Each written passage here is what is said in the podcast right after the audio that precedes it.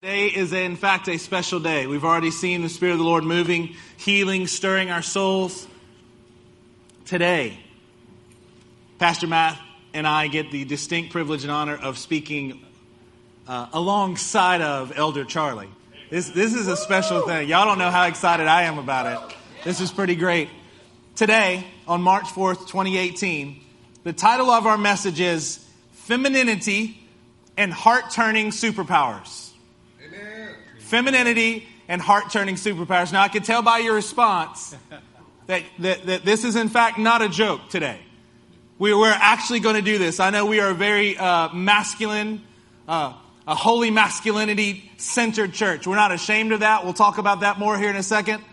But today, we're not talking about feminism, which is a usurping of God's right order of things. We're talking about femininity and how to have heart turning superpowers in our ladies.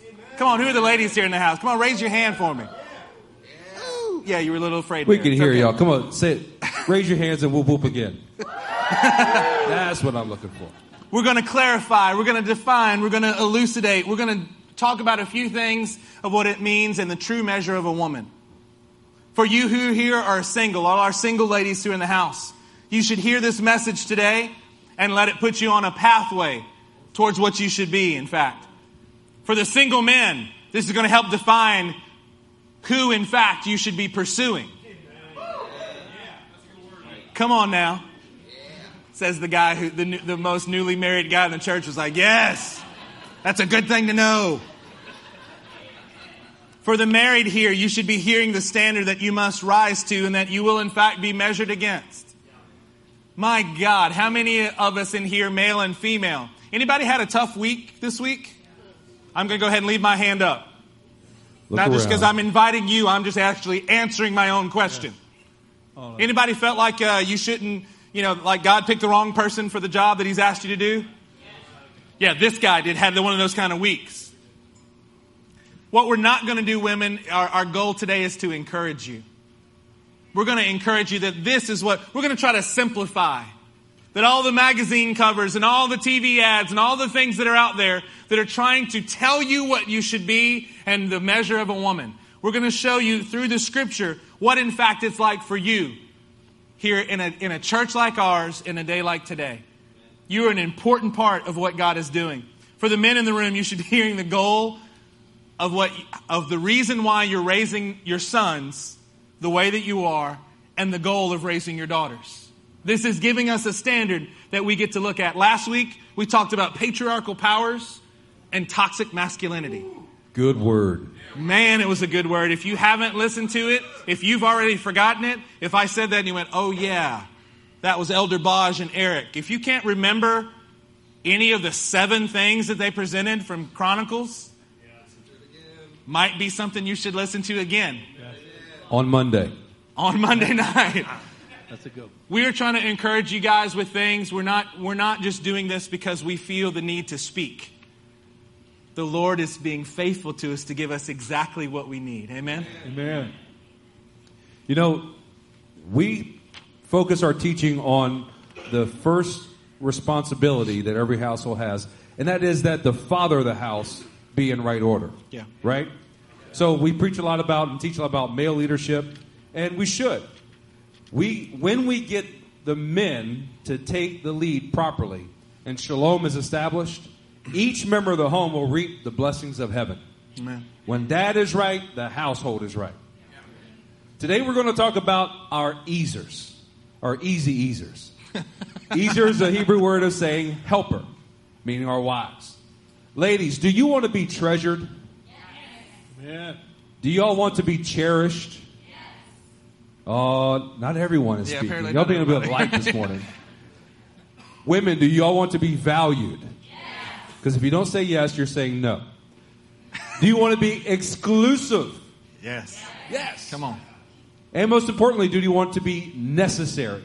Yes. It's right that we focus, especially after patriarchal powers, that we focus on the necessity for women to use a superpower that God has gifted them with.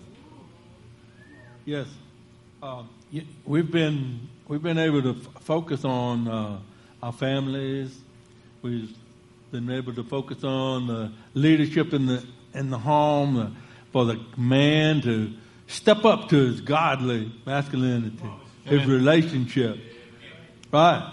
Last week Yeah. and and and in the past, he's demanding our sacrifice daily. Amen. Amen. That's just not men and women. That's all of us, right? Yes. He's building our families, our pillars. He's building a house, and his house will be filled with those who overcome. Amen. Amen. Yeah. And we move into, I want to speak about Solomon. We kind of left off to that. You guys can turn to 1 Kings 11. We kind of left off with that with Brother Bodge and, and, and Pastor Eric. That Solomon was left with the, the obligation and the call to fulfill his father's vision. Yeah. You know, I, I've been serving God a long time. We don't need to go there. but, but I had a preacher years and years ago, he says, that if your vision is only large enough for you to fulfill in your lifetime, then your vision is too small. Come on, that's We don't have word. that problem here at LCM. As a matter of fact, we don't know how many generations we're shooting for. Amen. But David and Solomon didn't have that problem either. And uh, he was not only the son, Solomon was not only the son of a king, he's a picture of the millennium reign. He lived in his, his wealth and his uh, peace that we will in the millennium Yeah. his heart, he ha- has a heart for the Lord, and God re- rewards him for what he asked for. Now he didn't he didn't ask for riches. He didn't ask for uh, power.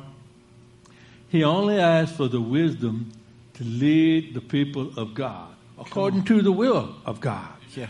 So because of that, God gave him riches. He gave him great discernment. Yeah.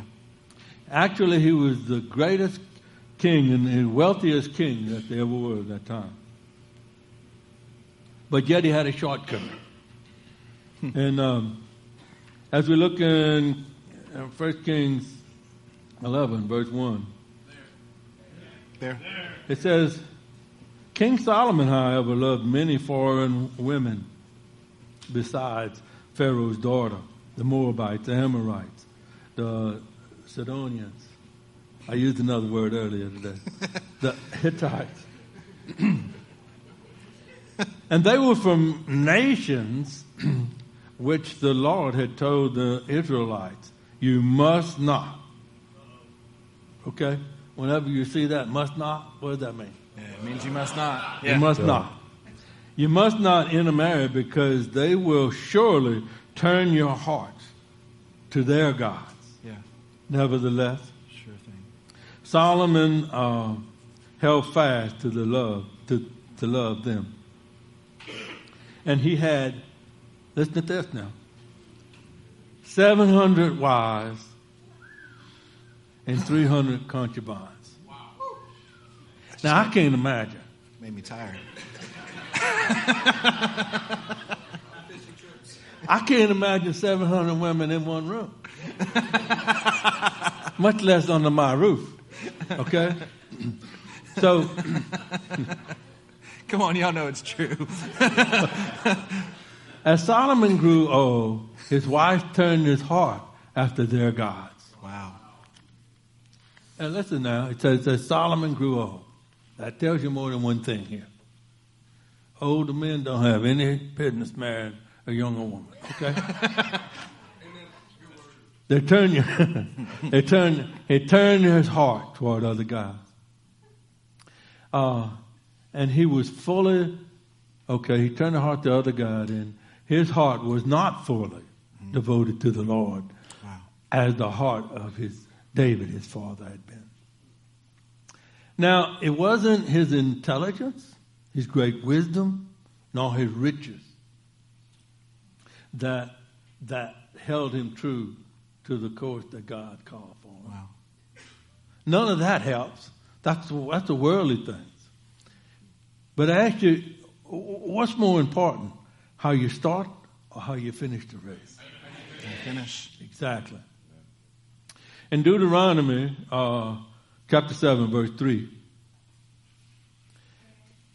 it says, Do not intermarry with them.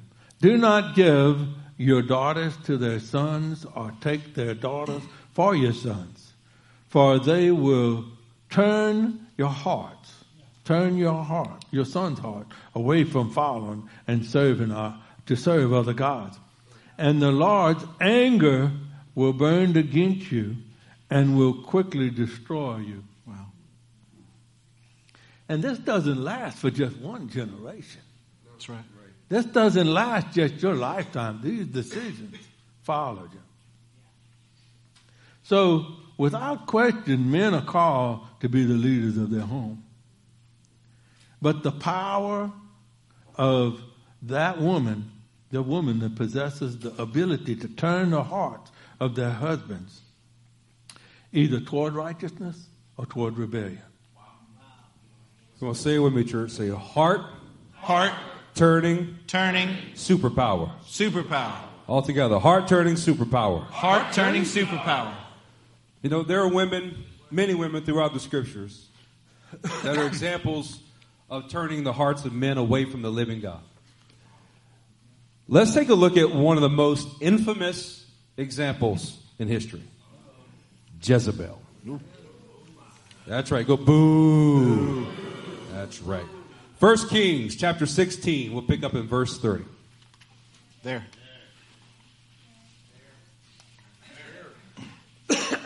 Come on now, don't forget, you've got a, an elder here who's raised daughters. You've got a pastor who's raising a house full of daughters. You've got another pastor who's raising a couple of daughters. This is, uh, these are important topics for us. These are things that we're searching the scripture about, that we're learning from Charlie, who's already raised daughters. This, this is a word for us today. I know we're so used to talking about the men in the room. We're, spo- we're and we're going to keep doing that, by the way.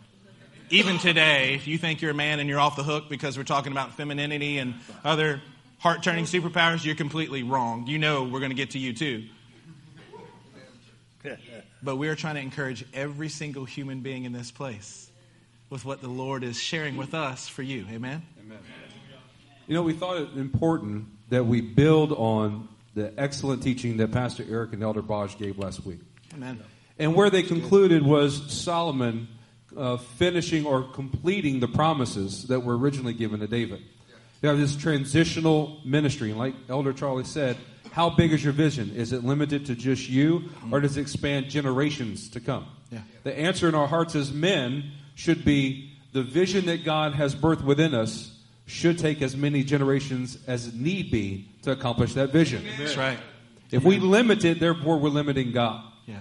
So, men, as you're sitting here and we start going through the next phase of this in Jezebel, what I want you to pay attention to are the, the attributes that she uh, possesses and relate it back to what we just read about Solomon. In the pinnacle, the height of Israel's history, the greatest king that ever existed, most wisest man on planet Earth, and most wealthiest. What was he taken down by? Foreign wives. Now, women have this power and ability to turn the hearts of men. And particularly, let's pick up here with Ahab. 1 Kings 16, verse 30. There. Ahab, son of Omri, did more evil in the eyes of the Lord than any of those before him. Hmm. Men, do you want this to be the epitaph on your tombstone? No, no not at all. He not only considered it trivial to commit the sins of Jeroboam, son of Nebat, Wow. but he also married Jezebel, daughter of Ethbaal, king of the Sidonians, and began to serve Baal and worship him. When did his adultery against God begin?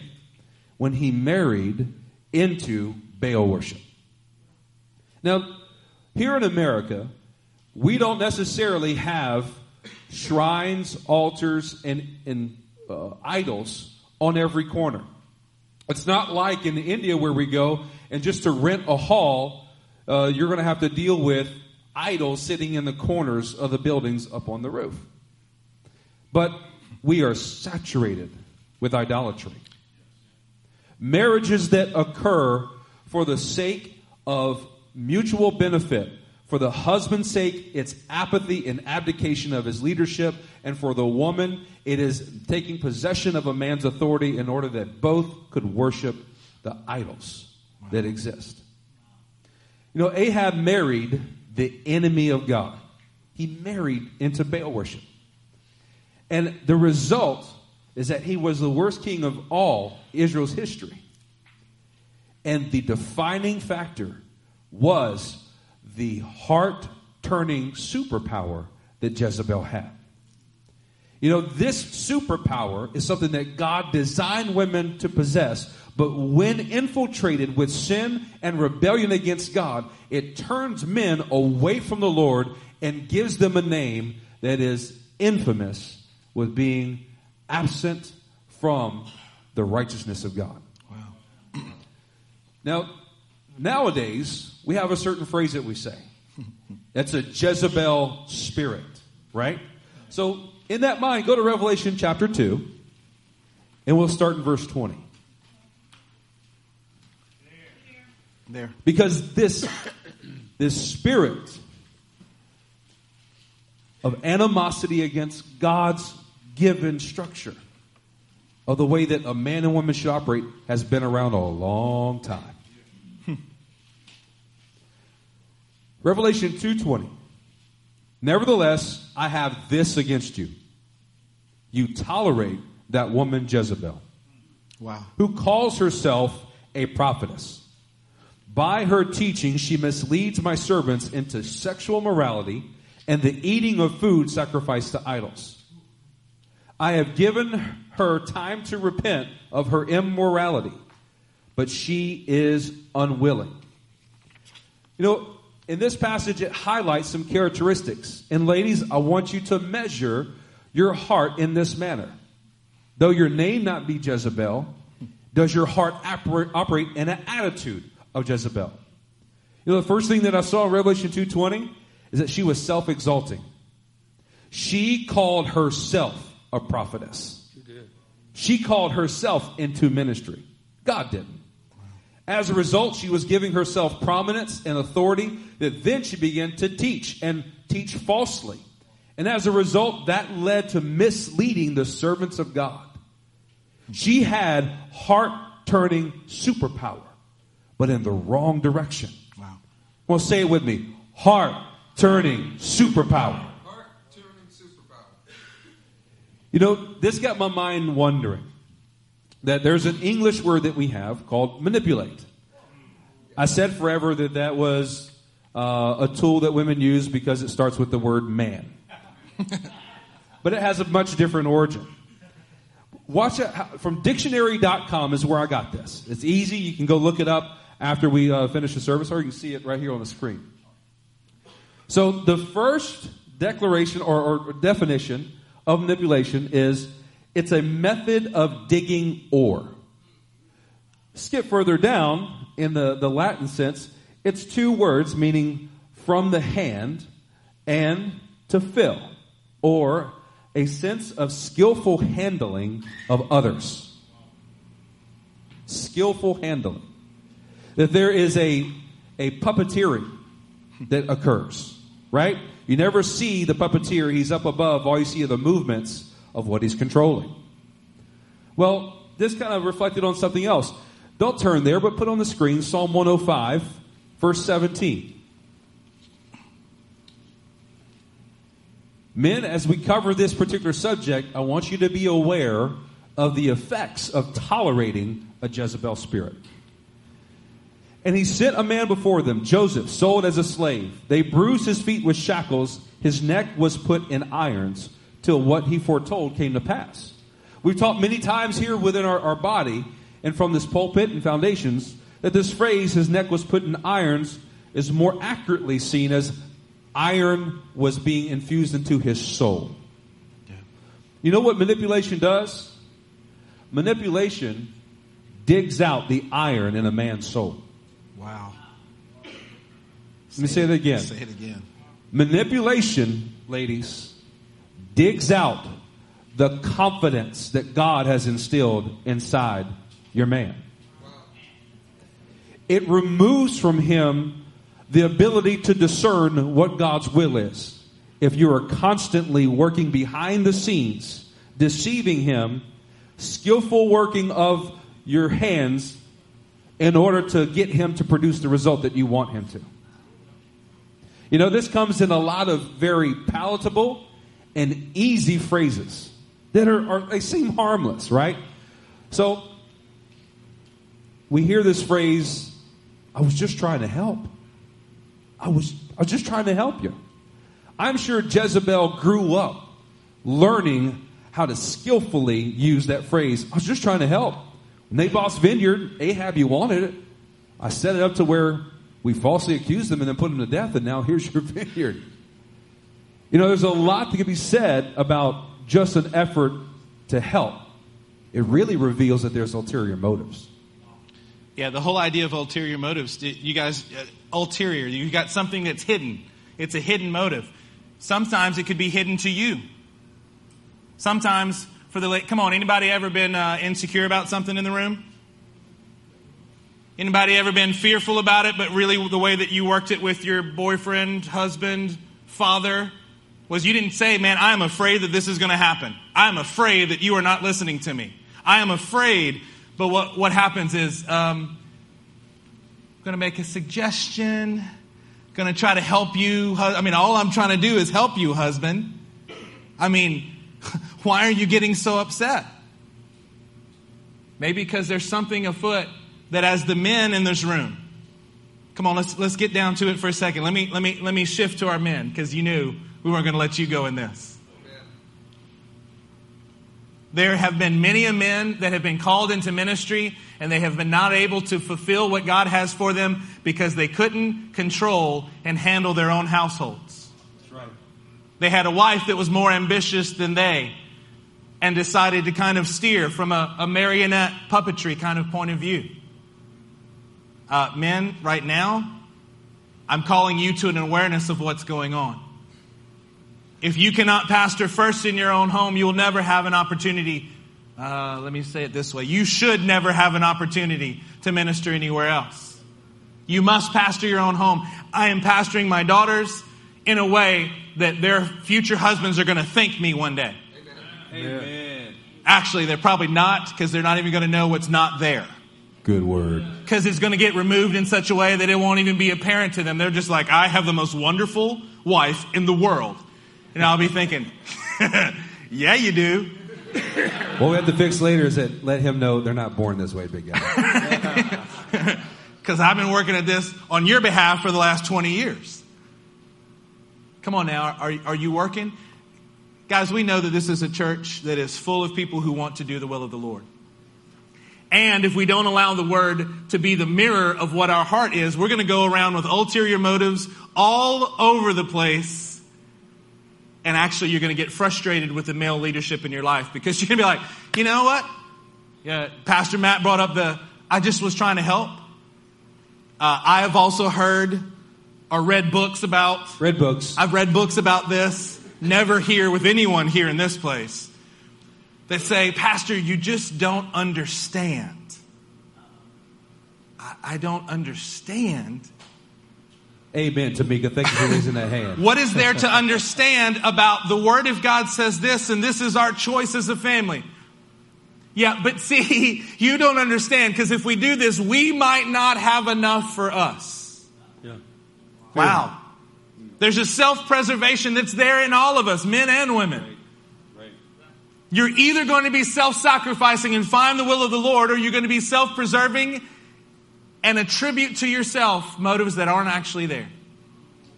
Come on now, ulterior motives. Everybody say ulterior motives. Ulterior motives. Why is this important? Why? Because women have what? We have heart turning superpowers. Come on, say it with me. Heart, turning turning superpower. superpower. So if you're not aware of what's in your heart, you know what's going to happen? Your efforts are going to turn your husband's heart away from what the Lord is speaking to him, perhaps. From that direction. From perhaps you're going to be turning your family away from right shalom and inverting the order that God has put. Can God bless any of that? No, we know it while we're sitting here and we're presenting it to you this way, but it's different when you're in your living room. It's going to be different tomorrow night when it's just you and your family, or just you and the neighbors, or just you and your coworkers. Those things get different, don't they? Yeah. You know, I want to highlight just a quick example that everyone, or every lady in this room, can put into practice when you leave this service, so that we can perform out there. We practice in here. Amen. Right. Get it. One of the quickest ways to expose someone's heart in this matter of I'm just trying to help, but ulterior motives, is whenever you ride in a car in the passenger seat. and here's what somebody's already laughing. They know. This is what I mean. I can always tell the condition of a woman's heart, how much advice, help they're giving while we're traveling from point A to point B. No, I'm preaching to you today. That's what I'm doing, yeah. So here's what I mean. You know, thank the Lord for Waze application on our, our cell phone or Google Maps. Because that has ended debates and fights that have existed for thousands of years. What's the quickest way to get there? Here's what I mean. The wife is sitting next to the husband, and the husband begins to traverse from point A to point B, and he takes a wrong turn in her mind. She's just going to try and help and give him advice at every turn that he that she thinks he's doing wrong. Wives, how good are you at controlling your mouth in that situation? Not very good. Hey, one honest answer. One godly woman amongst us. If I had a hundred dollar bill, I man, that's that's worthy of that. Okay. So, but what I mean is that this is this is a, a a daily application, ladies, of how your relationship is with your husband. Are you mining the ore out of his confidence, even in his driving? If you do it while you drive to Chick Fil A, you surely not going to do it when you try to do something for Jesus. Wow. You know, y- you know, men, we told you we wasn't going to let you off the hook too. easy. but some of this, some of the decisions and uh, that that women make could very well be your own fault. It could because if we don't step up to the plate and become the husband and the, the leader that we're supposed to be, a lot of times the women try to fill in that void. It becomes a void in the family or the relationship. Yeah. But That's wisdom. but we want here today to encourage the women instead of panicking in fear and try to fill that void to try to support and encourage your husband to step into that place. Amen. Come on, as we're uncovering some motives in our own heart, making sure that there are no ulterior motives, let's turn to Esther, chapter 1. Anybody had any of these this week that you've had to deal with? The Lord started revealing things in your own heart this week that you're like, dang it, I thought I had that already done. And the Lord said, yeah, no, you didn't. Because He's faithful to us. He's not going to let us have ulterior motives in this place. It's not acceptable. It doesn't meet His standard, and we all have them. And we've got to rid ourselves of them. In Esther chapter 1, check this out. We're going to start off with an unusual. I know you- you're thinking we're going to head to Esther. We're not going to quite head to Esther just yet. Let's talk about Vashti. Oh, interesting. Let's look in verse 10. It says this Esther chapter 1 and verse 10. On the seventh day, when King Xerxes was in high spirits from wine, he commanded the seven eunuchs who served him, verse 11, to bring him, to bring before him Queen Vashti. If you would like to know why I skipped all seven of those names, you need to talk to Nick Erigina.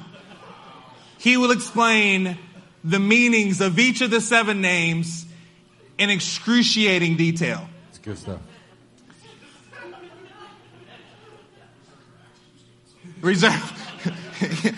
There's probably an age limit on those of you who, who can ask that. But the point is, is King Xerxes sent a group of eunuchs to bring back and to bring before him Queen Vashti. wearing her royal crown in order to display her beauty to the people and the nobles. What was she wearing? To display her beauty, for she was lovely to look at. Aw, how pretty, how nice. She had an external beauty. But when the attendants delivered the king's command, Queen Vashti refused to come. Then the king, the king became furious. Uh, can I just encourage you that the denying the call of a king is always a dangerous proposition? I mean, it's easy to see with the king Xerxes, who, by the way, was ruling from somewhere around India to somewhere around Ethiopia. That's, that's a little bit of, uh, of square footage there. That's a little bit of land mass that he was covering. Man, it's, it's an amazing thing when we can only have beauty on the outside, but nothing on the inside. I think it's Proverbs 11, 22, somewhere close to there, that says something like that, like a gold ring in a pig's snout is a beautiful woman without discretion. Come on now, we've all been there, haven't you? You've noticed someone that's a beautiful lady until they start opening their mouth and you realize how wretched they are? Am I the only one? No. You're like, wow, that's, oh, no. I am vehemently against certain movie stars because of that. I'm like, yeah, I can see why you would think they're attractive. Ooh, like a gold, like a gold ring in a pig's snout. Let's look at verse 16 here in this passage. Then Memucan replied in the presence of the king and all the nobles, Queen Vashti has done wrong, not only against the king, but against all the nobles and all the peoples of the province of King Xerxes. For the queen's conduct will become known to all the women. And so they will despise their husbands and say, King Xerxes commanded Queen Vashti to be brought before him, but she would not come before him. This very day, the Persian and Median women of the nobility who have heard about the queen's conduct will respond to all the king's nobles in the same way. There will be no end of the disrespect and discord. Now, let, us just, let's just be honest. If you were reading this for the first time, pretend like you didn't know the story yet. I'm going to tell you if you're more feminist than feminine, you hate the way that that sounds. You think that they're trying to, man, you've got to squelch that, right? Because everybody else is going to start acting like that. If you've got a godly femininity, you know what you hear in this? Wow. If the Lord has designed me to be the queen of a kingdom, my actions go much further than what I think. Wow. You mean I could cause disrespect and discord by what's going on? I, by my own actions, by my own words, by my refusal to do something, could be something that causes discord and disrespect to be sown? Wow. The attitude and behavior of those who are designed to be queens always impacts more people. You want to get treated like a princess, right? Girls grow up wanting to be princess like. Yeah, as, as you're stepping into that as a, as a mature woman, you know what that looks like? It means your words and your actions matter. It means that your attitudes matter. And people can see your attitudes much more than you think they can. Isn't that interesting? We look at someone else and we can quickly assess what their motive is, right? but we don't think people can do the same to us. You're like, oh, that person, what's wrong with them? What's wrong with him? Yeah, what's wrong with you? What's wrong with us in this? Every time that we have an act of disrespect or discord, it's designed to tear down shalom in our homes. It's designed to tear down the leader. It's designed to, to break down the structural integrity of your household. Doesn't Ephesians 5 help us, women? It gives us very clear parameters. Two things that Ephesians 5 gives you that you will be judged, the standard that you will be measured against. You are supposed to do two things respect your husband and submit to his authority. It's getting, it's getting kind of quiet in here, right? Mm-hmm. It's because we all know this. We're clear on this, right? Come on. Anybody ever had an act of disrespect towards what your husband's asked you to do because you thought he just didn't get it? Because you thought he was missing the point? Tamika, don't hurt your arm now. Tamika almost threw her arm right out of the socket just then. It's because she's real. Ephesians 5 gives us these things, these superpowers that you actually have. The world wants to make them weaknesses. The world wants to make them something wrong and wretched, but they are actually power that the Lord has given you. They are heart turning superpowers that God has given you. He's given it to you. Yes, the man is the head. That's clear throughout scripture, but he has given you a way to join with someone and be a part of a powerful team that can impact the globe. You can either reject what the Word of God has to say and show that you have disrespect and discord in your heart, or you can fully submit to what the Lord is doing and watch Him work in a mighty way. Now, the Bible doesn't say why Queen Vashti didn't go. But if you put up verse 9 on the screen, I'm going to I'm going to suppose a few things here. Queen Vashti also had a banquet for the women in the royal palace of King Xerxes. While King Xerxes had a party, what, what? Queen Vashti also was throwing a party. Oh, what, what? They had two parties going on. I mean, he got to do a party, so surely I should get to do a party, right? You know, it's an incredible thing. Having competing agendas between husbands and wives. I want to do this. Yeah, but I want to do this. How are we supposed to settle these things? Because we have to be very careful lest we start having disrespect and discord. When you have your own agenda, isn't this true for, for, for Christianity? Let's take it away from a husband and wife for a second.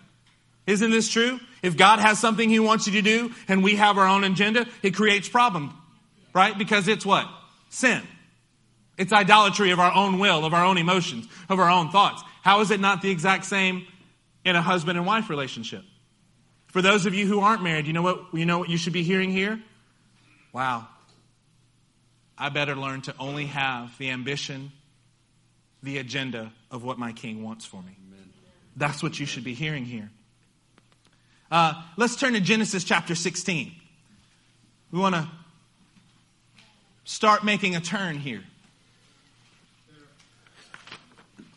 Elder Charlie? Yeah. Amen. Well, and we're going to make this, this turn a little slower. Yes, sir. You do that. He's an elder. He gets to do those kind of things. um, Sarah's, Abraham's wife, she knew she had a calling. She knew she, she was called to have a, a child. You see where she left about it. Yeah. Time, but but So what she tried to do was take things into her own hands, and we can see that in Genesis 16.1. Now, Sarah, Abraham's wife, had uh, born to him no child, but she had an Egyptian maidservant named Hagar. And, and so she said to Abraham, Lord, the Lord has kept me from having children. Go sleep with my maidservant, and perhaps I can build I. That word I right there mm-hmm. is significant. I can build a family through her. Now, not only was she a problem, okay, but Abraham said yes. All right. so, if if we have a situation in our life, I'm talking about a man and his wife, and your wife comes to you with uh, an alternative, okay Shouldn't we weigh this thing before we just jump into it and say yes? Right? But now it was out of fear that Sarah moved to this, proceed to this, this uh, uh, agenda. You know, that perhaps I can build a house. She had a preconceived idea that she was need to build her house as she took this thing into her own hands. You know, when God tells you to do something, that or that He's going to do something through you. Am I too close this thing? No, you're good. That He's going to do something through you. It doesn't mean for you to pick it up, right? Wow. if we look at this, she quickly realized the consequences of her decision.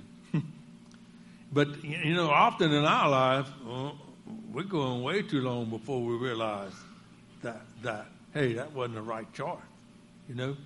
Because this is a choice that affects for generations and generations to come. Um, as a matter of fact, Israel's still dealing with the decision today, Yeah. right?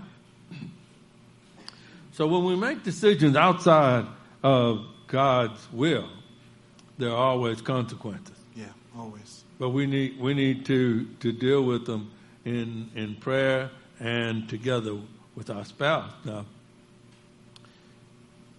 we have to be careful that when we take things into our own hands and expecting God to bless it, is it God's will or is it our will? And how can He bless something that's not in His, in His will? Yeah. Genesis sixteen five. Uh, then Sarah said to Abraham, You are responsible. You are responsible for the wrong that I'm suffering. I put my maid, I put my servant in your arms, and now that she knows she's pregnant, that she despises me. Uh, may the Lord judge between you and me. Yeah. Now, we're going to start making uh, our turn right here, but we need to own up to our own decisions and our own mistakes. Yeah. Now, uh, granted, I, I feel that Abraham did make a mistake because he answered her so quickly. but it was her decision in the first place, right?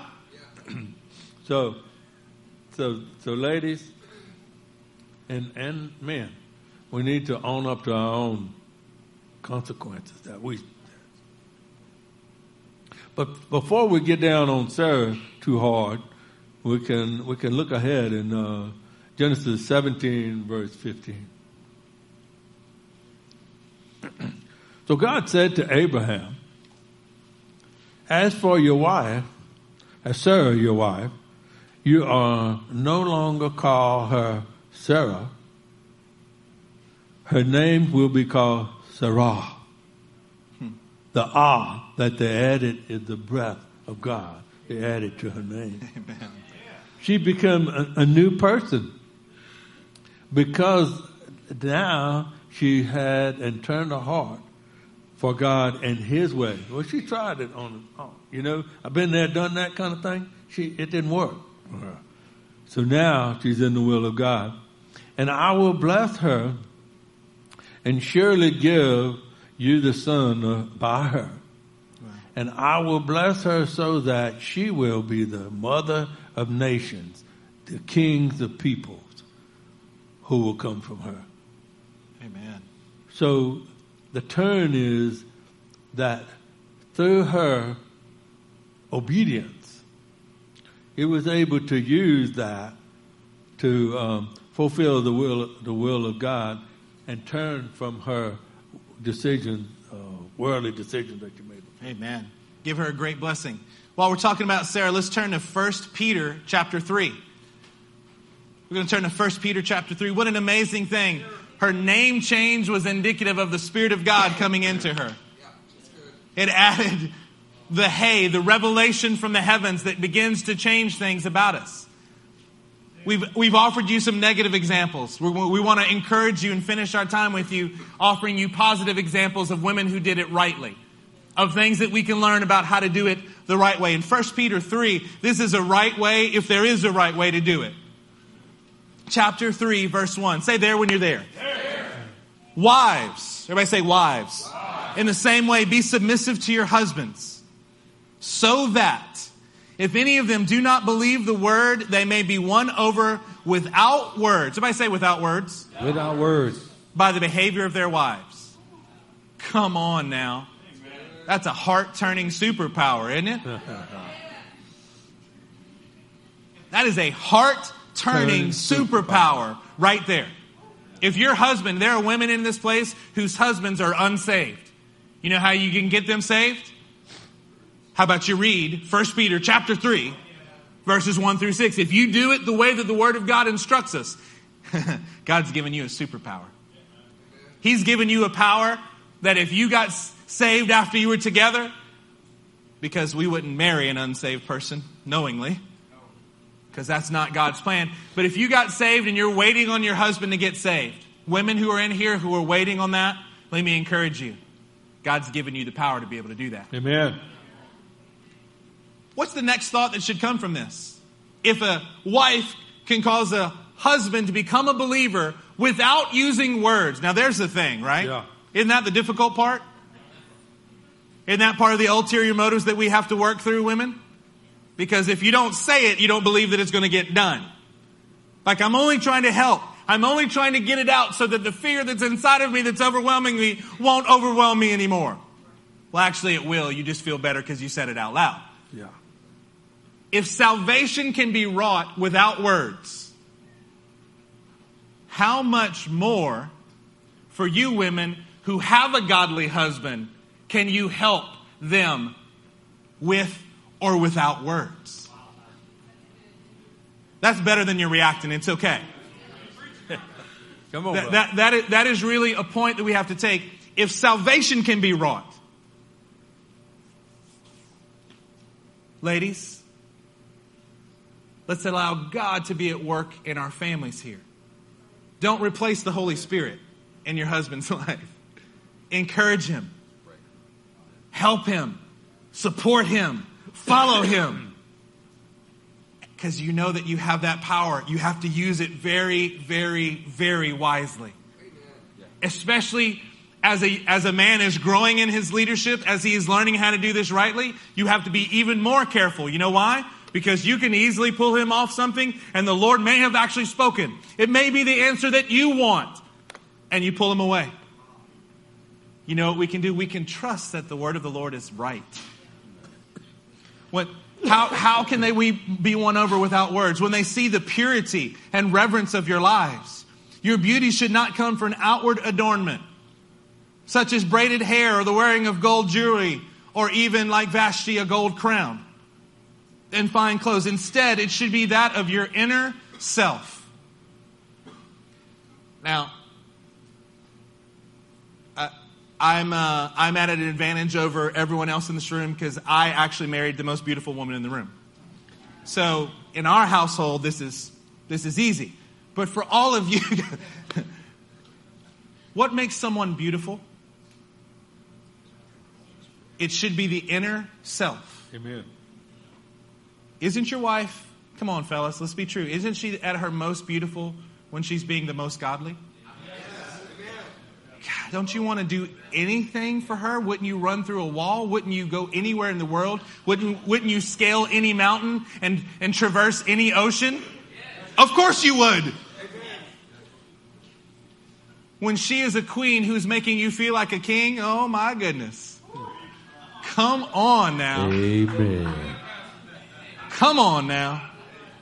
It should be the beauty that we're looking for in this church is of the inner self.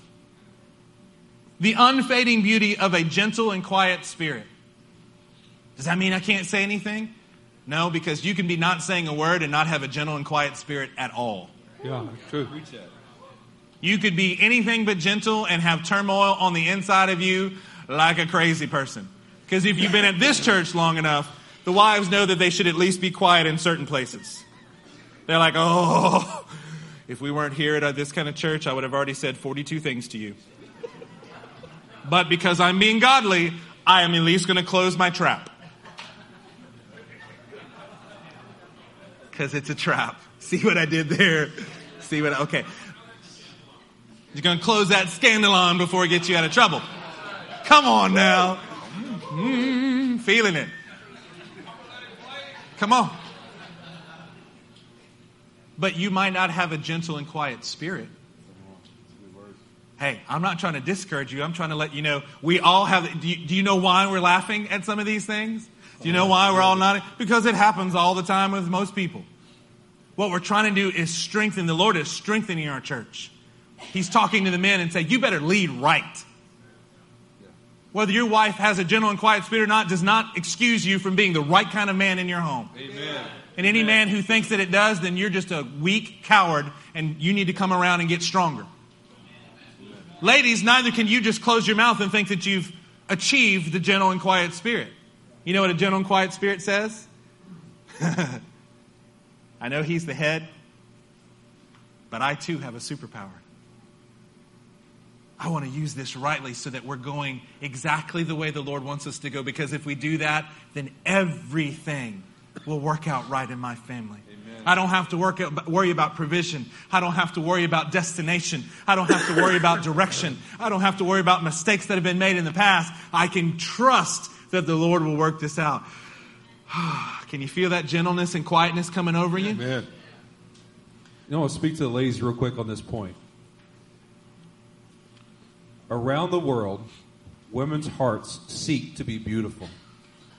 And one thing that you constantly fight is a self image that you're not. And that is fear that beauty is going to fade. What is clear from this scripture and many, many others is that there is an unfading beauty that you have access to. Amen. You know, we are saturated with advertisements that promote products that try to achieve the same thing that a gentle and quiet spirit can do alone. Yeah. You don't have to worry about gray hair. You don't have to worry about wrinkles. You don't have to worry about laugh lines or stretch marks. Because what we have here is true beauty. Yeah. It's true. Amen. Man. For this is the way the holy women of the past who put their hope in God used to make themselves beautiful. Remember last week when we were talking about building a house for the Lord, but He's really building it for you? Adding on and letting the Lord scrape the, the stone so that you won't get scrapped? That He's got to scrape this process? You know why? Because the house that we're building is the same one that Abraham needs to be able to inhabit. This goes all the way back, and this is what this is saying directly to our women today. They were submissive to their own husbands. Thank you for clarifying.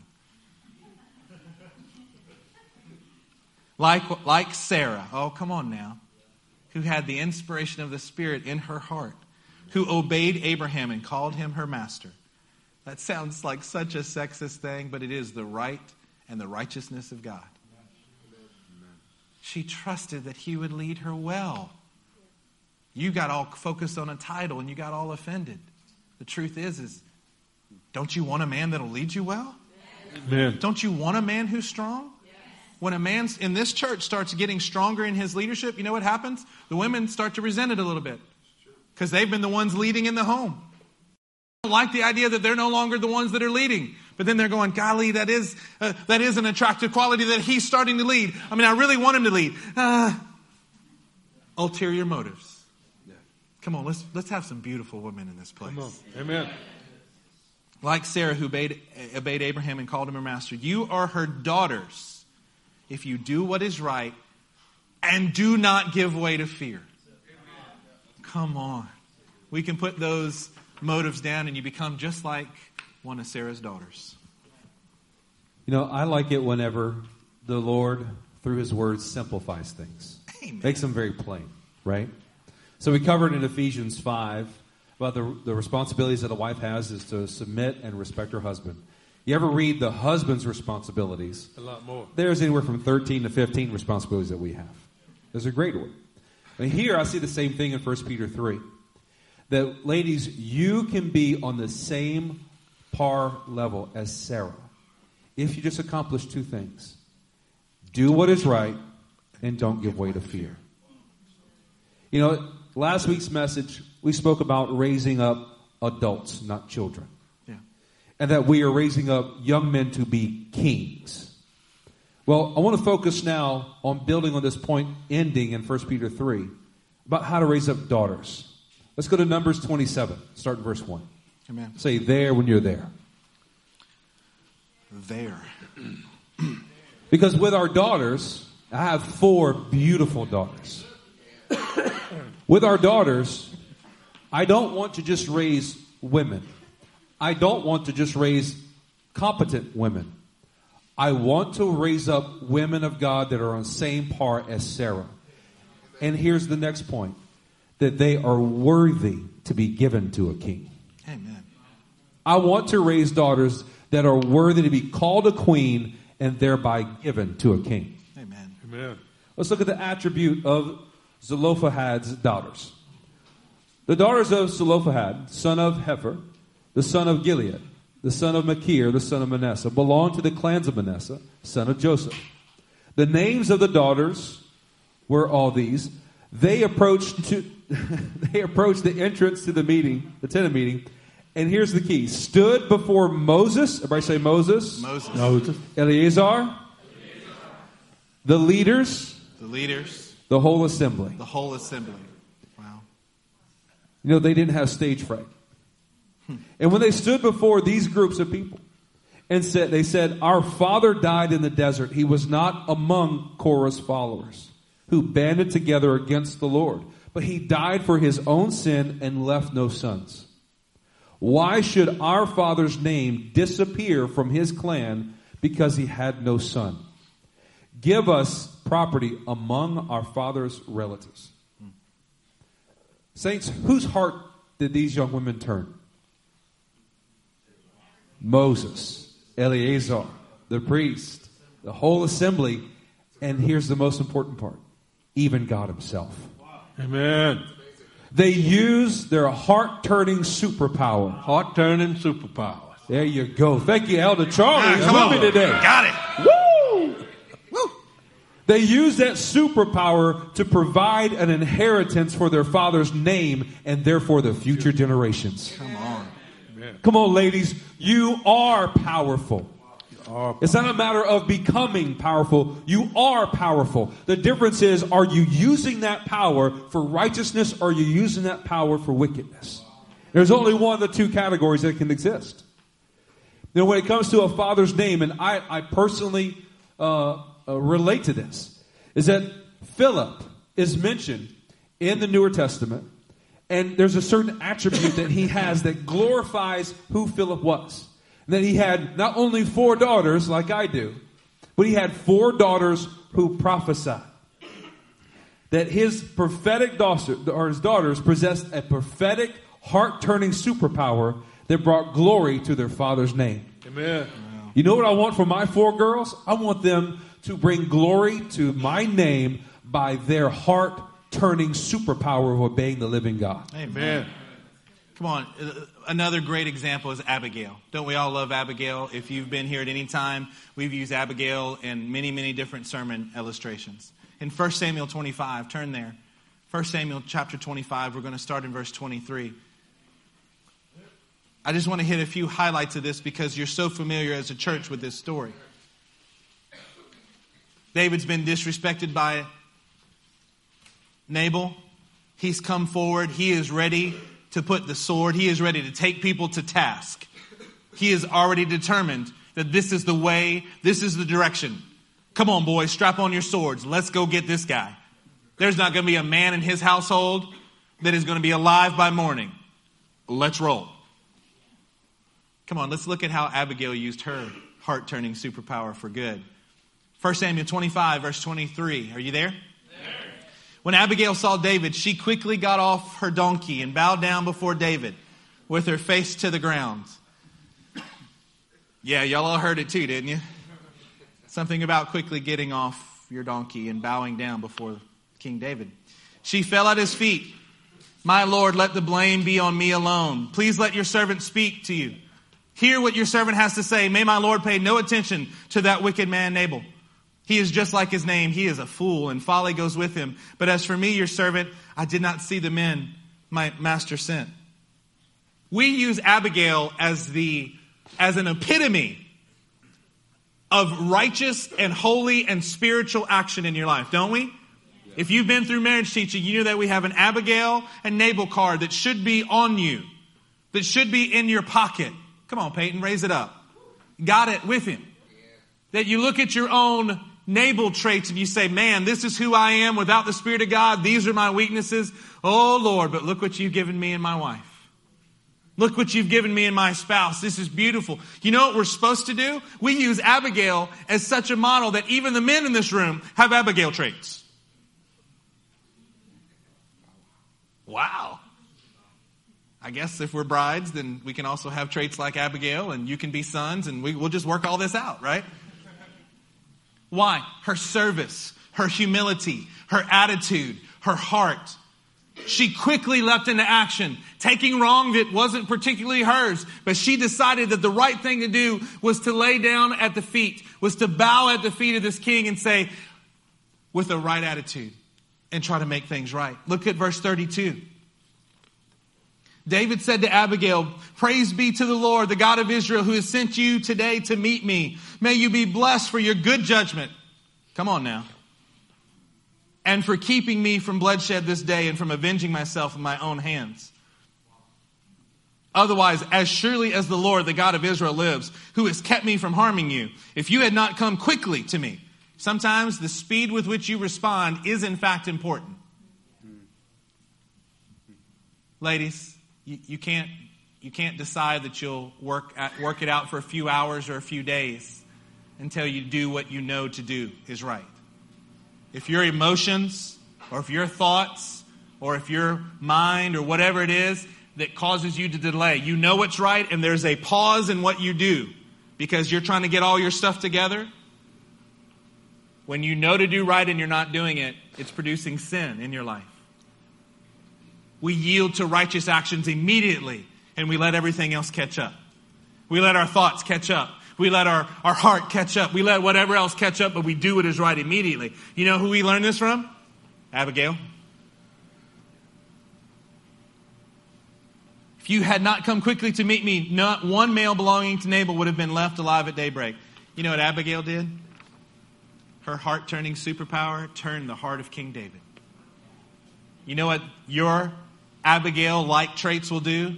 It'll turn the heart of whoever's heart needs to be turned it'll allow the Lord to begin to work on your behalf as you do this. Um, but I want to talk about some some of the other women that's in the Bible. We're not going to spend a whole lot of time on them, but they're mighty women, women and they had this heart turning uh, superpower. the Shunammite woman. you know, we we don't know anything hardly about her husband, except he was old. Excuse me. I keep going back there. I don't know why. Not that old stuff. But she was a well-to-do. The Bible says she was a well-to-do person, and that means she definitely wasn't poor. Okay. So she, she was in a place actually where a, a lot of well-to-do or rich, wealthy people today are.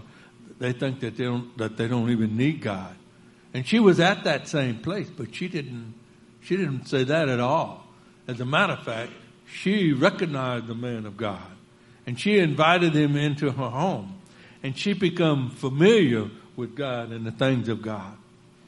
And when he, when he asked her, what does, what does she want? She said she didn't want anything. Hmm. But then his servant says that she doesn't have a son and her husband is old. This shows something. When your heart is right, God knows the desire of your heart. God knows the things that you want even before you ask. When you ask a righteous thing and you do a righteous act like Amen. she did. And through this righteous act of making room for God in her life and in her home and bringing into her family, when the famine came and they had to leave, when she returned, because of her testimony that she had, the king gave her, restored everything that, that she lost when she was gone. Come on, man. But had she had not given the man of God any attention, as a lot of rich people do, money gets in the way. When, if she would have returned from that, she would have had no, not a chance of receiving anything from the king. Wow. Because she had that, come on everybody, that heart, turning superpower. superpower. Lydia, Lydia is another one in, uh, in Acts 16, let's say verse 14. One of those who was listening was a woman named Lydia, a dealer of purple cloth in the city of Thyatira, who was a worshiper of God. Yeah. And that, she, that's a good thing to be accused of. All right? A worshiper of God. And the Lord opened her heart and she responded to Paul's message. But through that, she was able to turn her whole household to the Lord. Come on. And that's a what? That's a heart turning superpower. Now, the woman at the well. Now, this is a kind of unique situation because Jesus wasn't supposed to be talking to her in the first place. All hmm. right? So it's an example of it's it's it's an example of God no respect of person, right? And it also shows us that he he doesn't care about your story, all right? Where you came from, what you've been through, and, and all this. As a matter of fact, he already knew that. He told her that. And then, but but this is the response that you gave. In uh, chapter 4, in John 4, uh, verse 39. Many Samaritans from that town believed in him because the, of the woman's testimony. He told me everything I ever did. So when the Samaritan came to him, they urged him to stay with them a few more days. And uh, he was able to turn the, the whole town, uh, a lot of people in the city, to the Lord. Amen. Now that is That's a, a heart-turning heart-turning superpower. All right. Now there's many, there's many others. There's Ruth. There's Rahab. There's uh, uh, Deborah, Rebecca, Rachel, Manoah's wife, uh, Lois and Eunice, Timothy's uh, mother and grandmother, and Priscilla. And I don't want to just skip over Priscilla. Priscilla and Aquila. If you are a couple in here, you may be a married couple, and I want to encourage you to to read and to seek out the acts of Priscilla and Aquila, the accounts in the Bible, Yeah. and they will they really help Paul because this is a, this is the thing that and I'm trying to point out here is that their relationship as husband and wife, a team for God. You might not be called to the fivefold ministry, but your ministry is is called to be not to be less than Priscilla and Aquila. Amen. Amen. I'll say that's a good word. That's a good word. Amen. Let's go to Esther, chapter 2.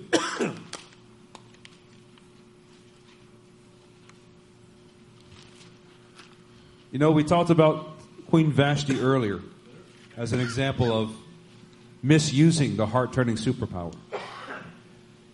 When we begin to look at Esther's life, she couldn't be any better of an example of rightly using heart turning superpower. So let's pick up in verse 17 of chapter 2. There. Is that right there? Yes. There we go. Now the king was attracted to Esther more than to any of the other women. Ladies, would, would you like to be in that category if you were single? Yes. And she won his favor and approval more than any of the other virgins. So he set a royal crown on her head and made her queen instead of Vashti. You know, contrast that to what we read earlier with Vashti. Vashti put a crown upon her own head. But ladies, you are able to have the King of Kings put a Amen, crown upon your head. Come on. And the king gave a great banquet, Esther's banquet, for all his nobles and officials. In addition to being crowned by the king, you will not have to throw yourself your own banquet. He throws a banquet in your honor and attaches your name to it. Come on. Come on. That's awesome. Come on, when you're acting like a righteous queen, your king wants to show you off. Yeah. You bring him glory. Hey, and you don't have to be drunk like it was. Exactly. You don't have to be drunk. You know, Paul makes it very clear in Corinthians, I think it's 2 Corinthians 11, that a woman is a man's glory. That's true. We think that that chapter is about, you know, propriety of worship and long hair and short hair. What it's really about is that man is the is in the image of God and brings God glory. And woman who she came from man is designed to bring man glory. Amen. Guys, do you want a trophy wife? Yes. We want a Holy Ghost righteous trophy wife. We want one that our King has put a crown upon, and that when a banquet is hosted in her name, it's showing off the work of God inside of our brides. Amen. We are responsible for developing this queen that we attach to. Amen. Now, it just it wasn't because of her external beauty only. Here's how she did it, ladies. She mastered the art of inner beauty. Yeah. Amen.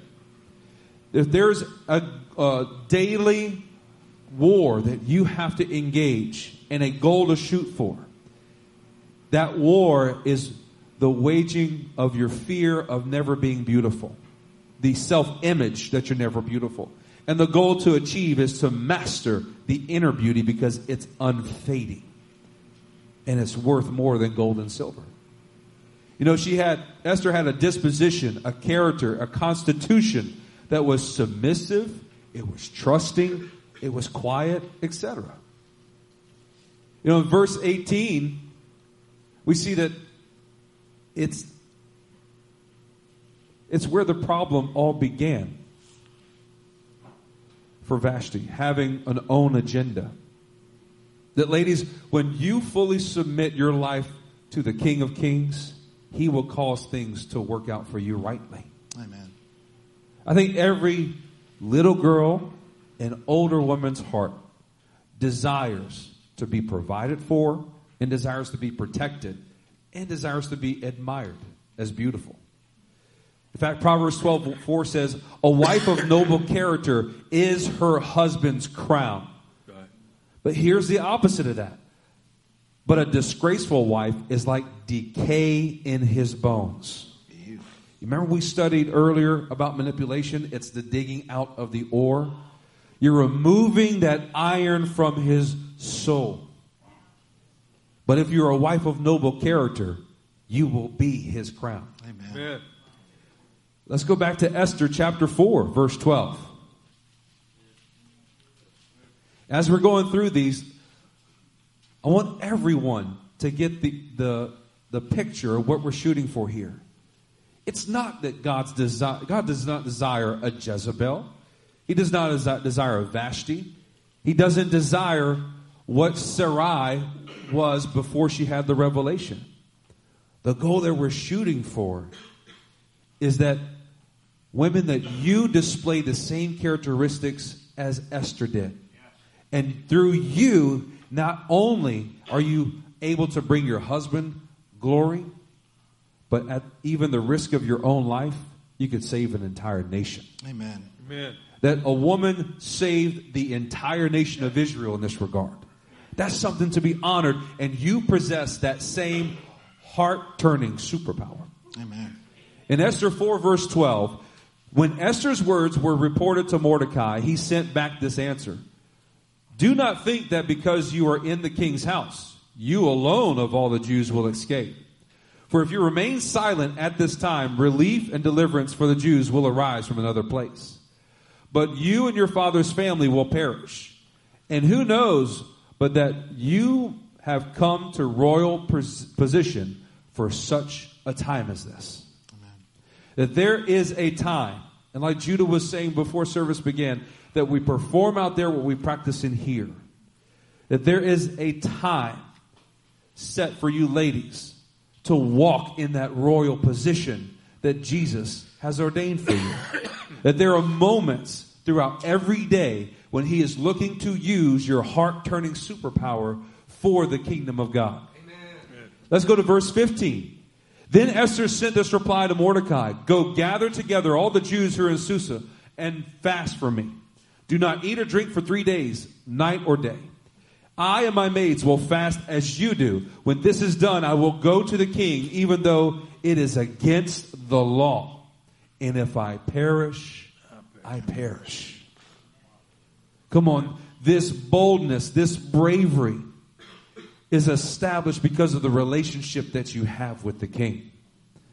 It's that confidence in knowing that you have that heart turning superpower. There's something incredibly beautiful, there's something incredibly powerful about being truly self sacrificing. It is one of the most noble characteristics that, that we can value as a human being is not self-preservation, yeah. but it's self-sacrifice. In the kingdom, come on guys, this is exactly what the Lord spoke to us on Wednesday night with Buddy's message. This is exactly what he's been speaking to us that we must die to ourselves. We must be self-sacrificing. If I perish, I perish. If we don't get what we need, we just don't get it because we're going to do it the right way, but we can trust in the Lord. Let's go to chapter 5. Let's start verse 3. Let's see how she interacts with the king when she's there, risking her own life. Then the king asked, What is it, Queen Esther? What is your request? Even up to half the kingdom, it will be given to you. Was she loved by the king? Yes. Was she admired and treasured by the king? Yes. Immensely. If it pleases the king, replied Esther, let the king, together with Haman, come today to a banquet I have prepared for him. You know, in this, she is playing the slow game when danger is imminent. She displays wisdom. She displays trust. She displays her superpower in turning hearts. And how did she do it? With a gentle and quiet spirit and through servanthood. Hey, all I want to say just you and Haman come over. I'm going to fix y'all some sandwiches. I'm going to make some drinks. We'll sit down and have a little chat. That's all I want is just a piece of your time. And by doing so, she still honored the kingly position in her life. In doing so, she displayed wisdom. She displayed an immense trust for God at the risk of her own life. And then she found an audience with the king. Amen. Ladies, do you want an audience with the king? Yeah. Do you want God to hear your request? Or are you going to use your own strength to twist and manipulate in order to get what you think should be done accomplished? Come on, let's trust the king. Guys, I want to touch on your heart because what we're talking about is now a relationship with a king. In your relationship with the King of Kings, do you do the same thing that Vashti does? Do you do the same thing that Jezebel does? Do you look for ways to position an argument, a case, or a justification that will then have to force Jesus to accept your request? Or do you say, Lord, if I perish, I perish. May your will be done and not my own. Amen. And that, Lord, all I want to do is serve you. All I want to do is have a moment of your time and an audience with you, my King. Let's see how this plays out in verse 7 of chapter 5. Esther replied, My petition and my request is this. If the king regards me with favor, if it pleases the king to grant my petition and fulfill my request, let the king and Haman come tomorrow to the banquet. I'll prepare for them. then I will answer the king's question. Chapter 7, verse 1. So the king and Haman went to dine with Queen Esther. And as they were drinking wine, on that second day, the king again asked, Queen Esther, what is your petition? It will be given to you. What is your request? Even up to half the kingdom, it will be granted. Then Queen Esther answered, If I have found favor with you, O king, and if it pleases your majesty, grant me my life. Yeah. This is my petition. And spare my people. This is my request. You know what the, the greatest difference between Jezebel and Esther is? Jezebel sought out through means of selfish ambition and manipulation to preserve her own life and to preserve her own people. Esther did just the opposite. At the risk of her own life, she sought out to preserve God's people. Amen. So, as we close here today, can you leave that scripture on on the uh, screen there, Joy? You see that last part? If it pleases your majesty, grant me my life. This is my petition. And spare my people. This is my request. Come on, ladies. What is your petition today? What is your request of the Lord today in this place? It's interesting. She starts off and she's been incredibly self sacrificing. It sounds almost counterintuitive to say now, now that I've got your attention, my first petition is that my life would be saved. You know what I think she's doing here? For our purposes today, it's what about your heart needs to change? Your petition today needs to make sure that you have no ulterior motives, that you have nothing else that's working inside of you, that you don't have fears that are afoot, that what you're doing is trusting in the Lord in every way, that you're being self-sacrificing and not self-preserving. Man, what a queen-like behavior. And this is my petition. This is my request. The request has to be for the heart of your family. The request has to be for the rest of what God is doing in your life. Would you stand with me today?